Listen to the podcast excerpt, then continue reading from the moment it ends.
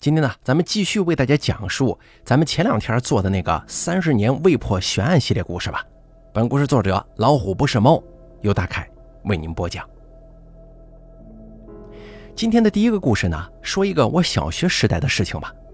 这件事儿啊，当时传的很是吓人，不过现在来看，它更像是个谣言。那个时候上小学四年级，都是就近入学。我们家跟学校之间的路上有个公交总站。所谓红衣女鬼的事情，就是从这个公交总站传出来的。冬天的时候，这趟公交车是末班车，从终点发车时，上面除了司机、售票员，还有一个老大爷。这个老大爷啊，是从终点到终点的，哎，去一个单位值夜班。因为每天都坐末班车，所以大家都认识。只不过这位老大爷不太爱说话，打个招呼就自己坐在汽车后头。冬天嘛，本来人就少，又是末班车，从终点站出来，每个站台都是无人上车，售票员就站在前面跟司机聊天。其中有一站站名是某个医院，站台上有个女的，车停了之后，这个女的从中门上车，挥了一下手中的月票，就坐在跟大爷相对的座位上了。那个时候的公交车一般不都是有那种倒座吗？他呀，正好就跟这个大爷脸对脸了。不过大爷一直看着外头，也没怎么注意。上车的这个女的穿了一件大红色的棉袄，头上裹着围巾，也是红色的。冬天嘛，包裹的严实，也没啥好奇怪的。后面几站地儿仍旧无人上车，车子也开得飞快。到了终点站，售票员照例要说终点站到了，但是就在售票员回头看向车厢的时候。他惊讶地发现，车上除了司机、售票员跟那位老大爷之外，那个红衣女子不见了。因为中途只有这一位女士上车，售票员记得很清楚，而且后面也没人下车，那这女的去哪儿了？大爷说自己一直看着车窗外面，没注意对方，再加上车厢里也没开灯啊，很黑。司机这个时候把车厢灯打开。三个人同时走到那个女子坐过的位置前面，人是不见了，但是这个地上有一滩红色的液体。整个事情的过程就是这样了。传言说，那个女的不是在医院那一站上的车吗？其实这个女的是个将死之人，上车的不是人，而是这个女子的魂魄。她呢是想出去找个替死鬼，方法就是让替死之人跟她对视几秒，那个人就会莫名其妙的死去。而他的魂魄呢，则带着那个人的阳寿回到自己的本体，就可以接着活下去了。本来红衣女子是想找那个大爷做自己的替死鬼的，只可惜大爷一眼都没看他，而且他的魂魄时间也不够了，最后只能化为一滩鲜血。随后就开始有人说了，那天医院里接了一个女的，很年轻，被人杀了，送到医院也没能救活。而且那个女的送到医院的时候，穿的是一件白色的棉袄。售票员看到的不是红色衣服，只是白色衣服被血液浸透了。那个时候，我们上下学都会路过那个公交站，总觉得有个红衣女人站在那儿，怪吓人的。在路上偶尔看见穿红衣服的女人，几个小伙伴就嘀嘀咕咕地说：“哎，千万别看她，千万别看她呀！”结果有一天。我们教数学的老师居然穿了一件红色的衣服，大家就都不看他。老师急眼了呀，就说：“看我呀，不然怎么学得会呀？你们要是考不好，我就变成鬼，半夜敲你们家门去。”我们那个时候考试是全区统考，成绩要打排名，老师很是在意这个。结果大家没办法之下，都抱着所谓的视死如归的心情，看着老师听课。现在想想啊，真的挺怀念那个蠢萌蠢萌的年纪。咱们接下来再给大家讲下一个故事啊。所谓悬案，无外乎局限于一是技术手段，二是责任心。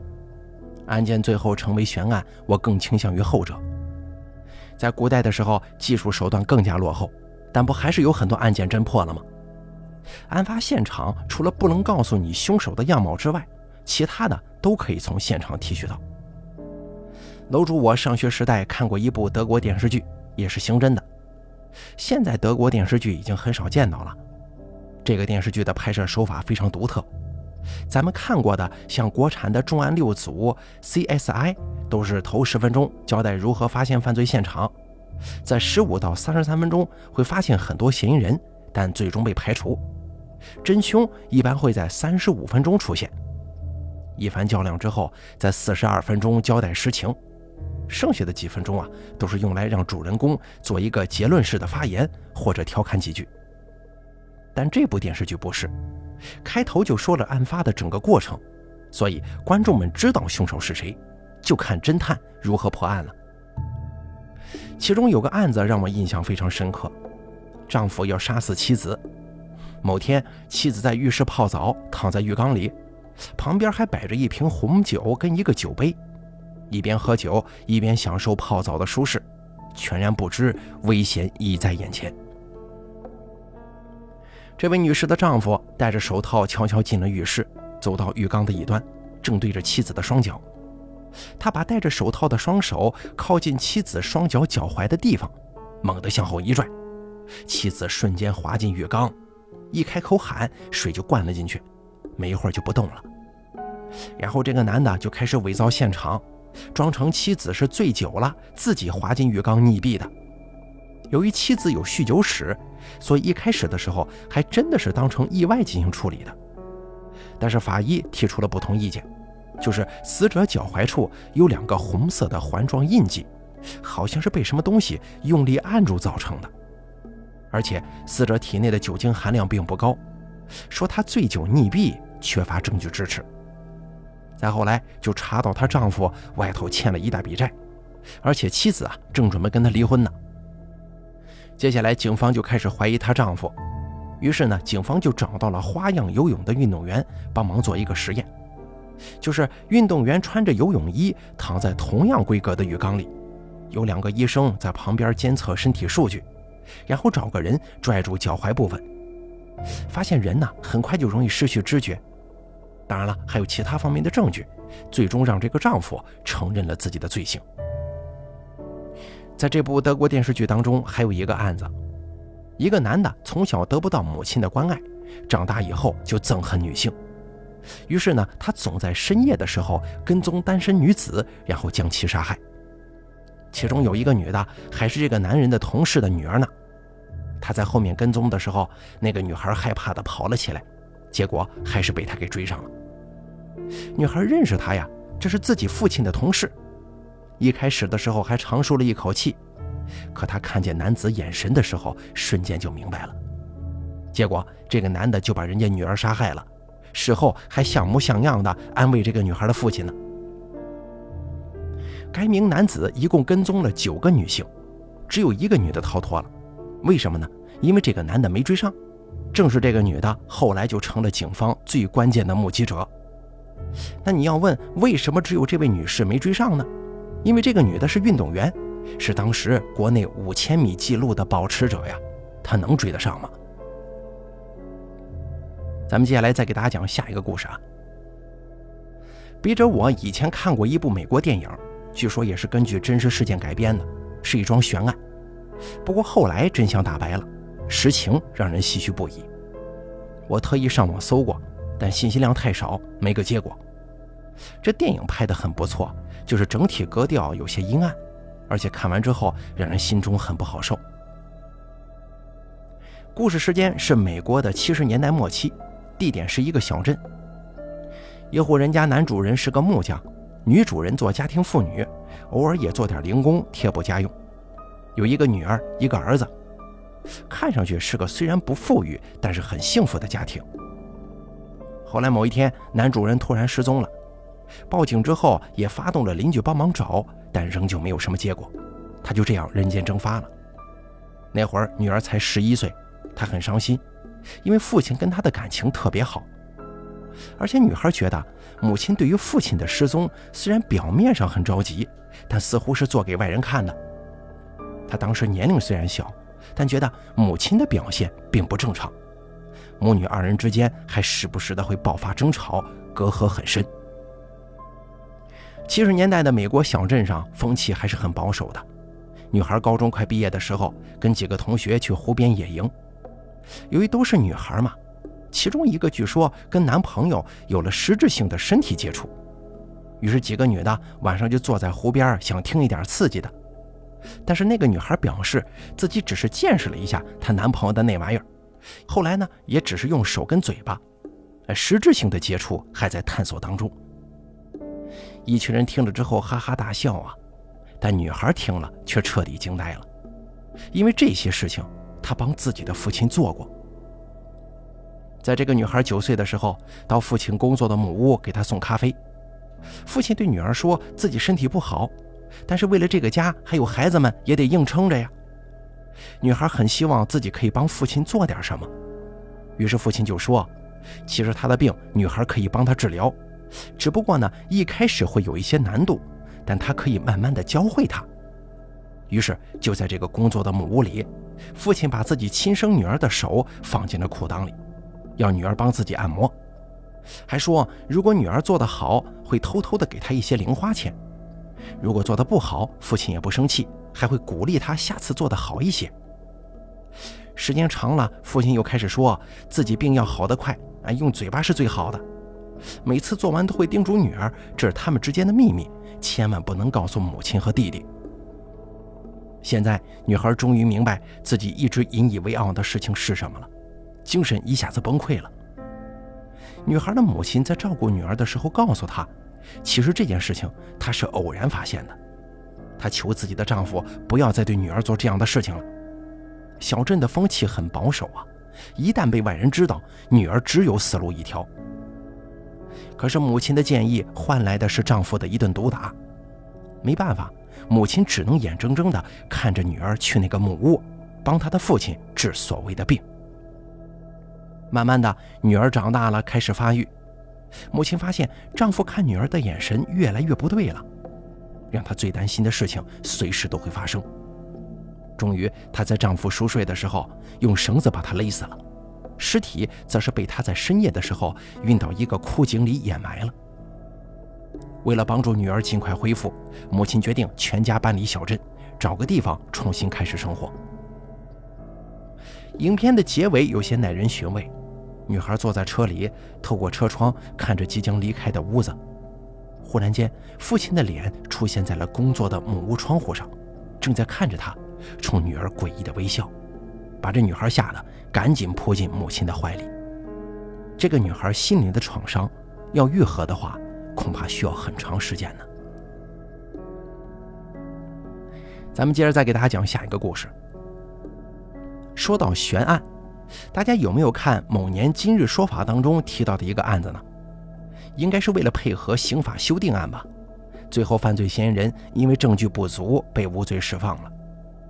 一开始我觉得肯定是那种屈打成招的冤案，但是看到最后，我跟死者家属的观点一致了，那可真是一点儿也没冤枉他。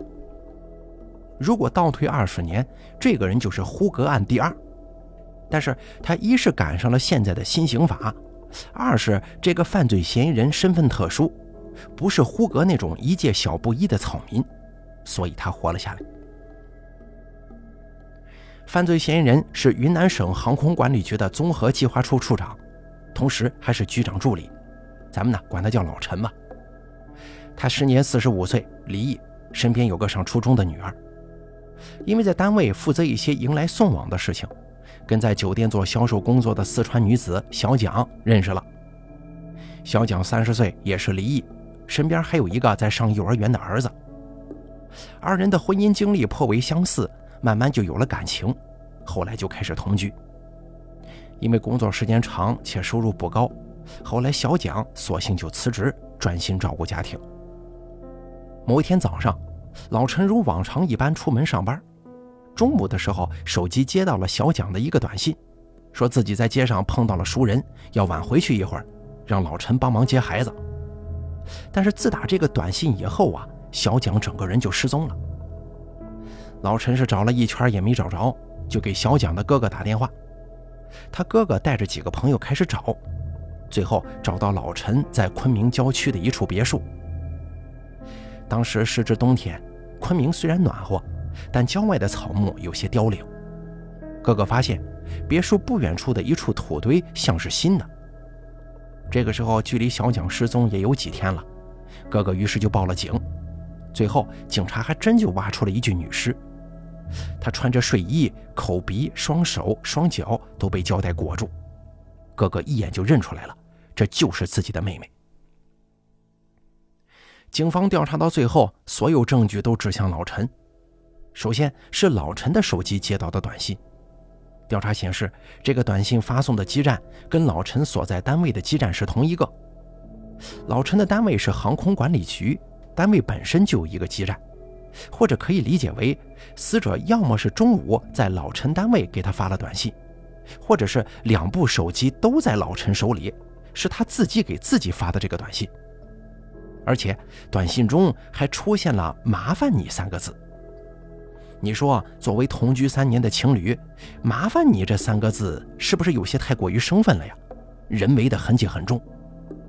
其次就是老陈中午的时候回了家一趟，公安方面认为他是去搬运尸体了，而且在去郊区的高速公路探头中也拍到了老陈驾车的镜头。最后，也就是最重要的是。在捆绑死者的胶带上，发现了老陈的大拇指指纹，而且是带血的指纹。杀人动机嘛，则是老陈虽然跟小蒋同居三年，却没有结婚的打算。主要是小蒋跟老陈女儿的关系不好，总是吵架。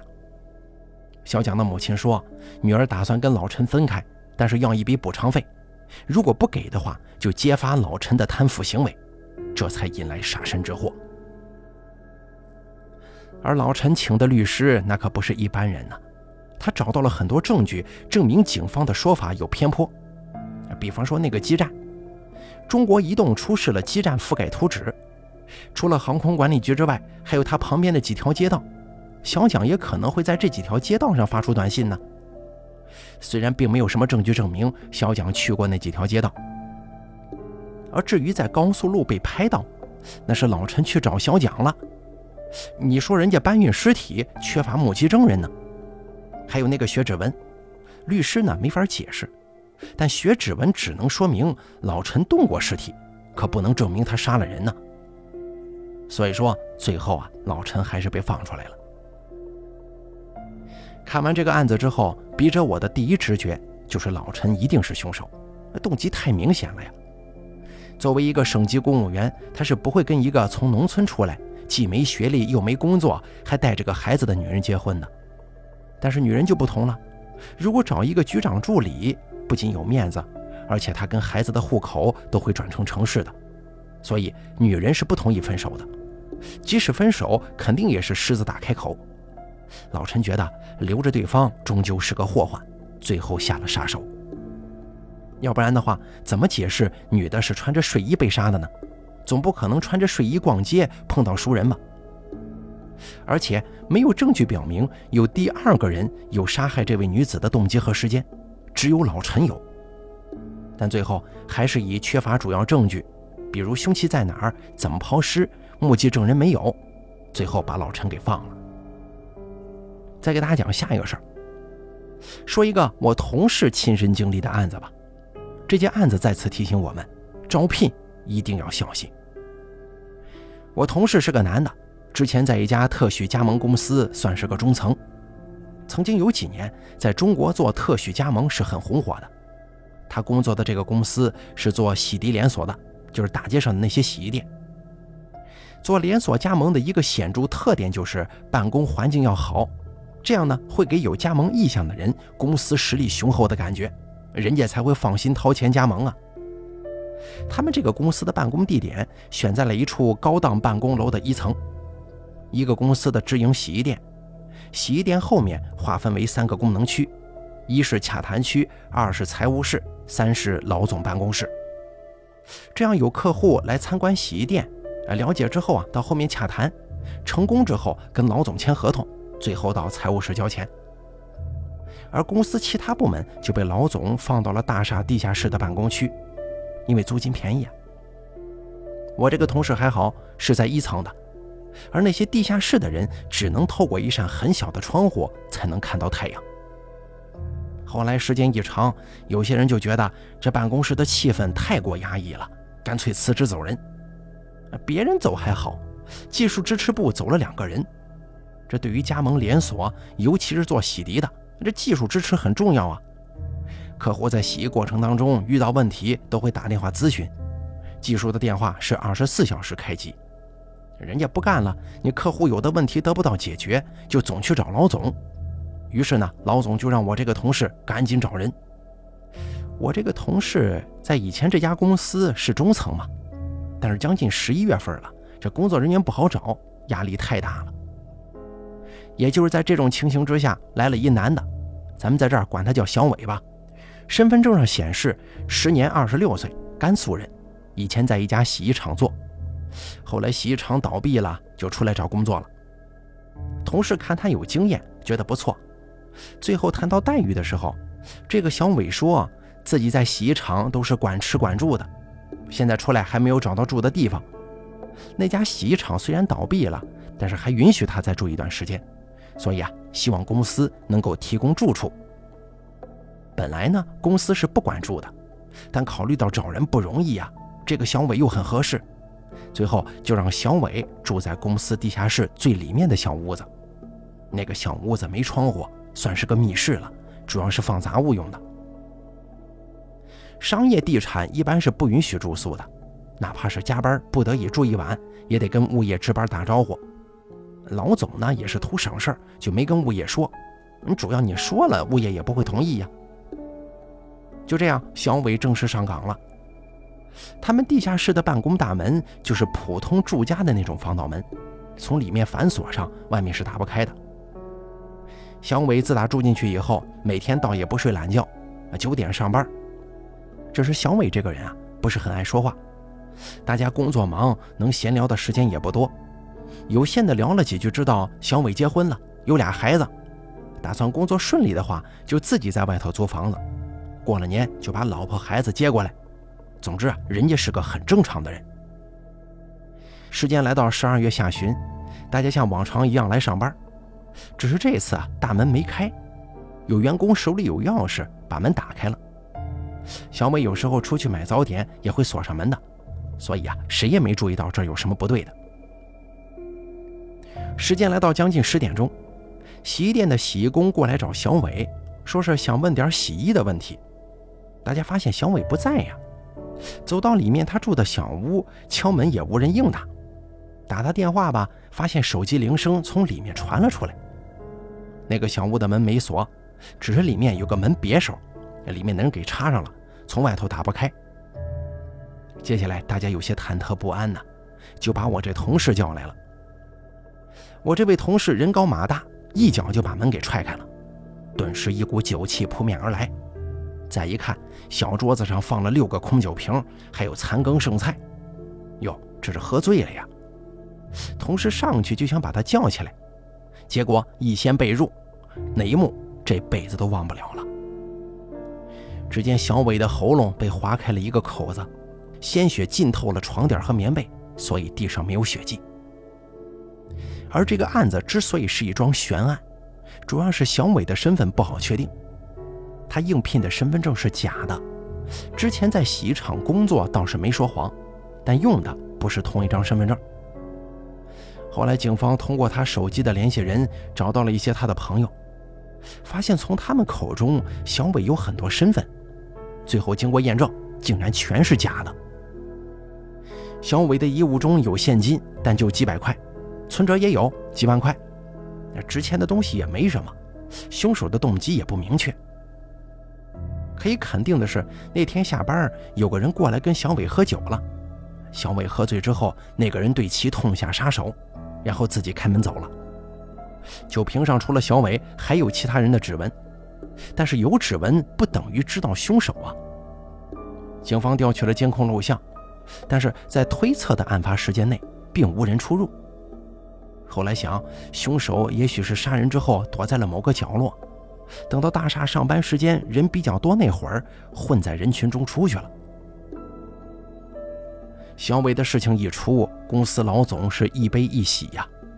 喜的是小伟的身份确定不了，那就没有家属上门找他赔偿啊；悲的是出了凶杀案，那地下室没人敢去了，还得另花钱找办公室，而且物业方面还要罚钱。小伟是这个同事找他进来的，而且又目睹了那一幕，后来干脆辞职不做了。小伟这个案子正式成为悬案，只是不知道在这个国家的某个地方，是不是有亲人还在等待着小伟归来呢？以前看过一个法制节目，案子是上海的，说的是河里有一具女尸，并且女尸已经怀孕了。这具女尸啊，也是跟小伟一样不好确定身份，但是根据女尸所穿的衣服，确定她是个娱乐场所工作的女性。可是她的姓名全是假的，只不过最后找到她的同居男子，那个男的也承认杀人。这个事儿我印象挺深的，因为那个男的有一份很体面的工作，只不过跟老婆总吵架，就到欢乐场所去找小姐，碰到了这个女的，算是把她给包养了。这个女人怀孕之后就想跟这个男的结婚，但这男的只不过是想跟她玩玩，根本没当真。而且这男人的妻子也是一位高级白领，人家能离婚吗？最后男的被逼得没办法，就把女的杀了扔河里了。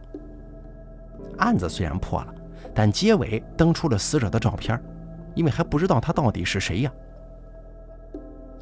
看的案子多了，有点感慨某些家长对待女孩的态度。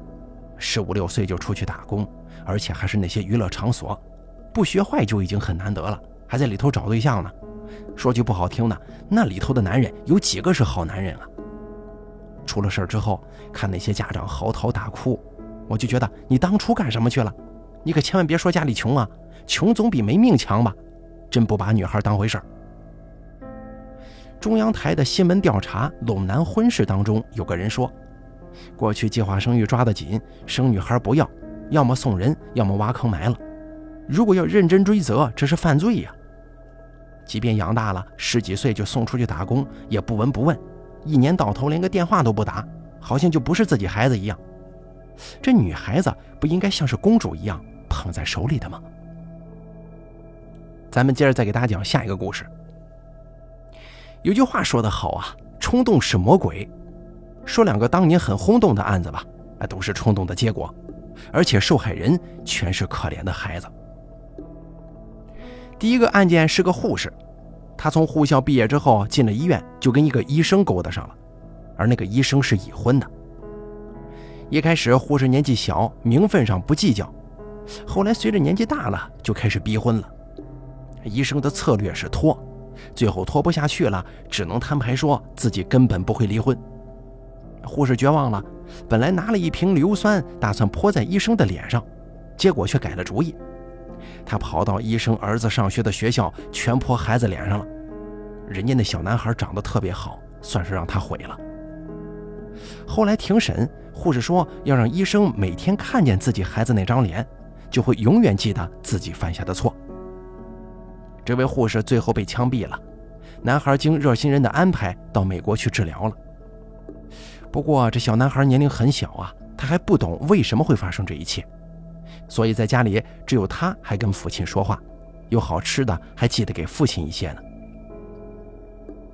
第二个案子也是毁容的，当年很轰动，庭审的时候大街上都没人，即便是街边做生意的也得打开收音机听实况转播，也就是当年没有网络，要是那个案子放到现在，那可就是惊涛骇浪啊。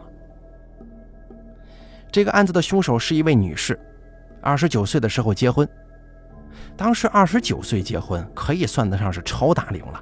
那个男的三十多岁，据说男的一直想出国，不过办不下来，所以耽误了。可是跟女的结婚没过多久，出国手续办好了，这男的就跟女的说自己先出去，先稳定稳定，再把这个女的接过去。不过呀，这出国需要一笔钱。男的就跟女的商量，把结婚的一居室卖了，女的先回娘家去。那个时候的房子根本卖不上价钱，结果男的出国了，女的回娘家。不过男的去了加拿大以后就杳无音信，女的娘家妈没有了，跟哥嫂父亲住在一起。这住的时间长了，嫂子就有意见呢，没办法，这个女的就只能到外头租房子住。其实那个男的在加拿大已经跟别人在一块儿了，孩子都有了，但是这个男的呀，还跟他国内的那个女的没有离婚呢。于是男的就拿出了一笔钱，连同离婚协议一起寄给了自己嫂子，让嫂子转交。而正是这个操作将会是这个男士平生做的最错误的决定。贪财的嫂子把钱扣下之后，离婚协议给了那个女的，女的肯定不干呢，但找那男的吧又找不着，后来辗转之下才知道有笔钱，但男人的嫂子就是说没有。这个时候女的又下岗了，你说自己一个女人家没工作没住处，面临离婚，真的是要崩溃了。最后一次去要钱，反而被嫂子一顿嘲讽，最后他拿着硫酸跑到嫂子女儿学校，全泼孩子脸上了。事情一出，舆论一边倒的朝向嫂子，女人家说什么都是徒劳的，最后女的被枪毙了。但后来他嫂子的表现让大家发现事情或许有另外一面，因为有很多好心人捐款，嫂子拿着钱开始给自己置办金货，买高档手机，买高档衣服，全然不管还在医院抢救的女儿。这个时候，有个南方媒体设法找到了在加拿大的那位男士。男的最后承认，自己给嫂子汇的款全被他给独吞了。那家媒体写了一个长篇报道。这个时候，我们这座城市的媒体终于沉默了。对于嫂子跟女儿的全部报道，一夜之间消失了。嫂子很可恨，只是可怜了那个无辜的女孩。再给大家讲下一个故事。以前有本杂志叫做《民主与法治》，我曾经在上面看到过一个案子。当时差点成了悬案，也是因为一个小细节才抓到凶手的。不过要是悬案，估计也就不说了嘛。八十年代初，中国铁路上曾经发生过系列麻醉杀人案。事情开始是一趟列车到了终点站，卧铺车厢里的列车员发现上铺还有个人在那蒙头大睡，就上去喊他，却不曾想那个人已经一动不动死去了。死者身上没有任何伤痕，表情也很平静。尸检发现，死者是服用了大量的镇静剂。但是该名死者是一家企业的工程师，这次是出差参加一次技术会议的，而且死者身上随身携带的现金七百元不翼而飞了。事情被定性为抢劫杀人。在八十年代初期，中国的治安还是很不错的，尤其是铁路上很少发生杀人案件。于是这个事情就被汇报到了公安部。可随后的半年时间里，陆续还有同样的作案手法的案件呈报上来，已经造成几人死亡了。所有受害者中无人生还。于是公安部牵头组织各省的公安人员开始全力侦破此案。那个时候国家还是公有制为主体，所以公安分析出坐火车的基本是各单位的供销科、采购员或者参加会议之类的人。人员成分不是很复杂，而且那个时候你要坐火车，身上必带的就是单位的介绍信，你得凭着这个买车票住宿。但是介绍信买票的时候也不记录啊，只是看一下，车票也不是实名制的。火车沿途各站有上车有下车，想了解情况找那些旅客都很费劲。但是那些旅客当中，说不定就有凶手啊。后来花了很多时间和精力找到了其中一些人，但是由于大家上车时间并不一致，所以回忆中的细节也不太一样。排除了一些人的嫌疑之后，有嫌疑的又缺乏证据，事情一度搁置下来。结果这个人或者说是这个团伙又开始作案了。这回的死者是一个女士，探亲假回家看父母的。火车到站了，父亲就在外面等她。可那个女孩却再也不能自己走出去了，是被人抬出去的。同样，女孩上班攒的钱都没了。于是，刑警们又开始重复前几次一样的调查。后来找到了一个旅客，也是位女性。这个女的观察很仔细啊，要是没有她的话，估计这案子还得拖几年。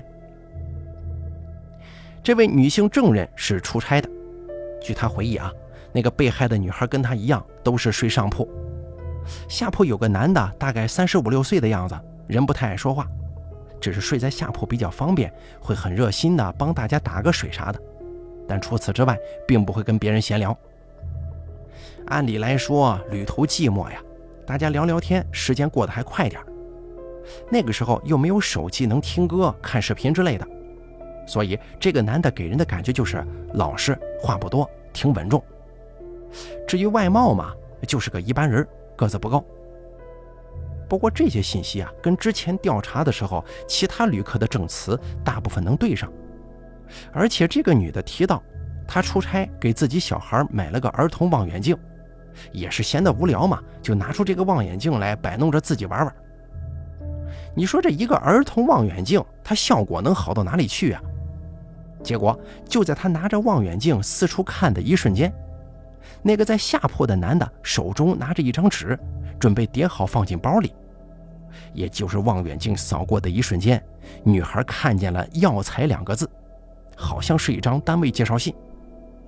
那个时候没有什么电脑打印，要么是油印，要么就是签字啊，字体比较大。公安一开始也怀疑凶手是跟药材或者医院相关的人士，因为普通人搞不到镇静剂嘛。于是呢，又开始暗中但是很大规模的摸排这条列车行驶路线上的医院以及药材公司，重点是最近出差过的中年男子。最后啊，能跟这些条件都对得上的人有几个？再用挨个排除法，最后只剩下了一个人，男性，四十一岁。其实这个人呢，并不是药材公司的员工。药材公司有个退休的老员工，专门负责对进货的中药材进行等级的判定以及划分之类的工作。这个老师傅啊，有个徒弟，就是这个男的。他本身不是药材公司的正式员工，只是一直帮忙去进货。表现如果一直很好的话，可以考虑把他转成正式工。但是这个人一直在学习中医治病，对中药材很了解。后来对他家进行秘密搜查的时候，发现他自己配的东西当中有大量的镇静剂成分，于是就给他逮起来了。后来啊，这个男的倒是很痛快地承认了，作案动机就俩字儿：要钱。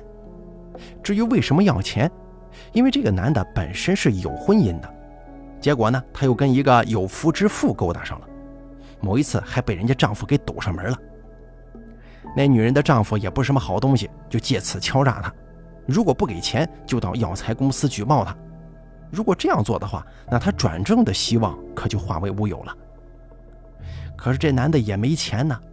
结果出差的时候看到有些人没戒心，就借着帮忙接开水之类的事情，把自己配好的镇静剂放进去。其实一开始他只是图财，没想着害命。可这个剂量他掌握不好，第一次就出了人命。后来他自己一想，杀一个也是枪毙，那干脆呀，每次都不手下留情了。这个人最后的结果当然是枪毙了，开公审大会，五花大绑，脖子上还挂了个牌子，上头写着他的罪名，还有他的姓名。所以说啊，大家一定记住了，出门在外，尤其是一个人的时候，一定要提防，要对陌生人保持戒心，千万不要轻易的吃或者喝陌生人给的东西。害人之心不可有，防人之心不可无。再给大家讲下一个故事啊，在九十年代末期的时候，国企开始大面积的停转，很多人下岗了，但社会却没有相应的完善的保障措施，导致很多案件发生。我们这座城市在九十年代末期新建成了一座火车站，主要是分流从东北南下的列车。车站后来建成了，但配套设施很少，连个卖饭的都没有。于是呢，有一批旅游小贩就批发点零食之类的东西去站前摆摊儿，其中有很大一部分是下岗职工。在这中间呢，有一个下岗工人，他是卖包子的，不过这个人的包子是土豆馅的，但卖是按照猪肉和牛肉包子的价格卖，典型的挂羊头卖狗肉啊。后来他又叫来几个下岗的同事一起卖包子。一旦买包子的人找他理论，他们几个就一起围上去，连骂带推搡。这买包子的人全是外地人呐，初来乍到，不想惹事儿，最后吃个哑巴亏拉倒。也有些外地人去反映这个情况，但事情解决也得两天，人家赶火车呀，只得走人。所以尽管上了报纸，上了电台，但是这几个人的行为却没有得到有效的遏制。到那年冬天的时候，几个人又在那儿买包子。这个时候啊，出站了一群旅客，本地人不会买他们的包子，知道是怎么回事。他们也是专门针对外地人。其中呢，有个身材瘦小的男子买包子，付了钱之后吃了一口，发现不对，立刻找他们。这些人就故技重施，结果跟以前一样，那个旅客就走了。后来过了几天，因为是下午四点钟左右嘛，不是饭点儿，也没有火车到站，车站前头冷冷清清的。这个卖包子的人跟另外一个伙伴站在太阳底下说话。这会儿过来一个人，包裹得很严实，说是要买包子。于是这个人呢就开始给他拿包子。那个伙伴也就离他们两三步远的地方东张西望。这个时候，听见那个买包子的人说：“不用找钱了，都是你的。”他就扭头看了一眼，发现买包子的人塞了一张百元大钞到卖包子的那个人口袋中，转身走了。但奇怪的是，卖包子的人居然没有反应，就这么愣愣地站在那儿。于是这个同伴就走了过去，想说：“没见过一百块，吓着了呀。”结果手刚往那个人肩膀上这么一搭。还没开口说话呢，那个卖包子的人就直挺挺地躺地上了。同伴一时间被吓呆住了，蹲下身子一看，倒下的人穿着一件蓝色棉大衣，没系扣，从敞开的大衣看见了一个刀柄，刀身已经完全扎进身体里了，涌出的鲜血被棉衣一点点的吸收。这个时候他才反应过来，失声大喊：“哎呀，杀人了，杀人了！”再想找刚才那个买包子的。人家早就没影了。这个案件最后就成为了悬案，也没找到凶手，只知道对方的身高，外貌不知道，口音没听清。或许他杀了人就上车走了，消失在茫茫人海中了。首先呢，这个卖包子的人他的行为是不对的，但是罪不至死，而且他家里媳妇也下岗，还有上学的孩子，可能这就是他认为来钱最快的途径。但万万不成想的是，他遇到了比他更狠的人呢，结果丢了性命。咱们再给大家讲下一个故事啊。灵异事件一直被人们津津乐道，原因大概是你无法用科学的方法去解释清楚这种事情嘛。我以前有个女同事跟我说过一个她同学的亲身经历。她这位同学呢，家庭条件不错，大学毕业以后打算留在这座城市闯一闯。父母倒也支持，只提醒他，一个单身女子租房子的时候一定得注意周围环境啊，宁可多花钱，也不能租在危险的地方。于是这个女的呢，就通过中介找到了一处房源，是个高层，二十三层到顶，一室一厅。中介说，在这个高层里的住户大多都是教师，层次很高啊。这个房子是房东结婚的新房，只不过装修好以后，两口子就出国了。总共也没住几个月。那女的看了看房子，确实不错，而且房租相对来说还能便宜。中介又说，房东对租户的要求很高，养宠物的不要，带小孩的不要。像您这样高素质的单身女子，对于这个房子来说非常合适。最后呢，就是要注意保持房屋的清洁。听到这些要求之后啊，那女的就觉得吧，行，能理解，就签了租房协议，住进去了。一开始的时候还好，但那个女的有时候总会做一个奇怪的梦。